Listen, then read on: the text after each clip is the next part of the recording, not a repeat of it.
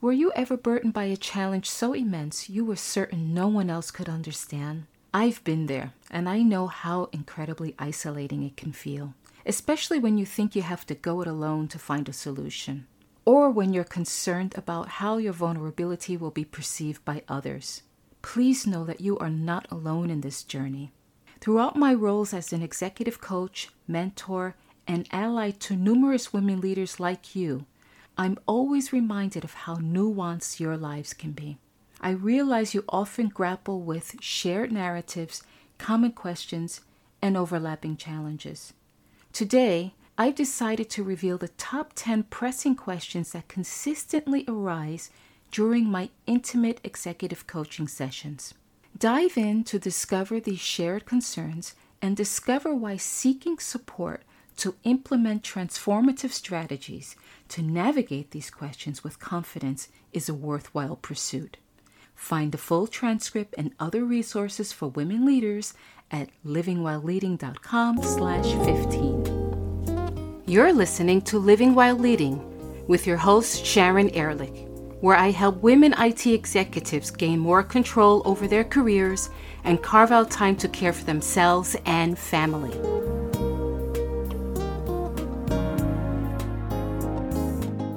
Have you ever felt like you were the only one dealing with a particular problem, only to realize that others feel exactly the same way? Knowing that other women leaders face similar challenges provides a sense of validation. It's an affirmation that your feelings, doubts, experience, and concerns are not just a figment of your imagination. There are many reasons why recognizing shared struggles is important, and here are a few. Leadership can be isolating. But when you recognize shared struggles, the sense of isolation diminishes, offering the comfort that you're part of a larger community. When you acknowledge shared challenges, it opens the door for collaborative discussions. Pooling experiences can lead to innovative solutions that might not have been considered in isolation. Witnessing or hearing about the triumphs of others can provide motivation and remind you that the hurdles, no matter how daunting, can be overcome. Women executives who are committed to their growth and excellence seek out my guidance to ensure a graceful journey on their road to personal and professional fulfillment. These are the themes they often struggle to find answers to. These questions lead them to work with me as a thinking partner to develop tailored solutions to address their unique challenges. The first question is How do I manage the balance between my personal life and my career? You know that striking a balance between being effective in both your professional and private life is crucial for your well being and effectiveness. This requires setting boundaries, prioritizing self care, and understanding that it's okay not to be all things to all people all the time. The second question is How can I overcome imposter syndrome? The feeling of not being enough is something many women leaders grapple with at various stages in their career. Personal growth depends on developing strategies that reinforce your understanding of your value. The third question What's the best way to deal with office politics? Navigating the intricate web of relationships, hierarchies, and unspoken rules can be tough. Having a clear understanding of office dynamics and how to leverage them can empower you to make informed decisions and allow you to lead effectively and with empathy. Question four How do I advocate for myself without seeming arrogant? It takes work to identify the sweet spot between self confidence and humility.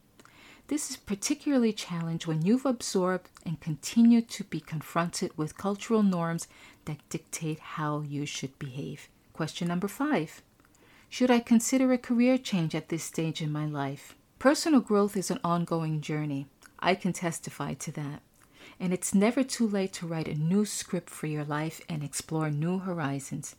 However, this does require honest introspection and strategic planning. Sixth question How do I handle conflict with a colleague or a team member?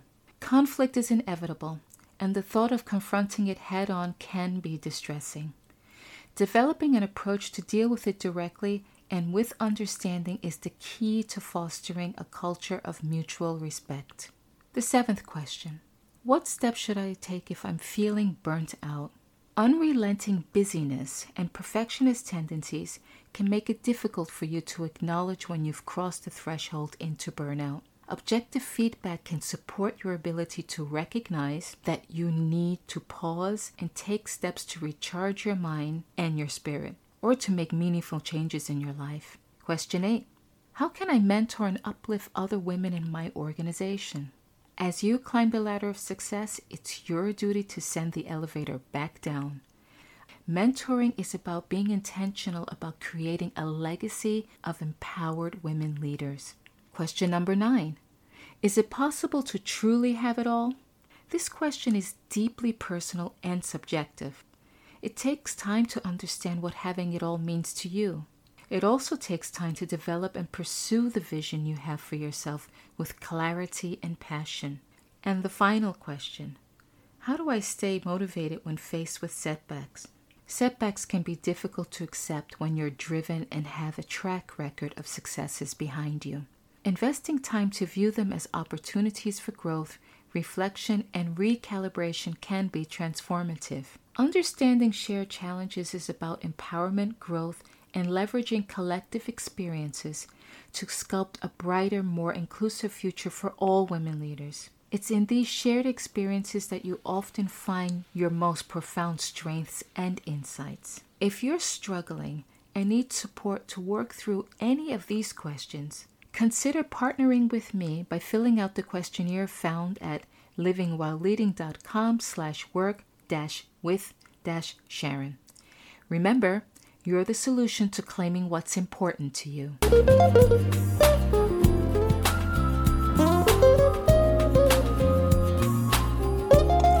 Thanks for listening today. This is your time. Give yourself permission to reclaim what's important to you and be who you want to be. If you're getting value from this podcast, please subscribe, share it, or write a review. And connect with me on livingwhileleading.com or on LinkedIn. And don't forget to tune in next week.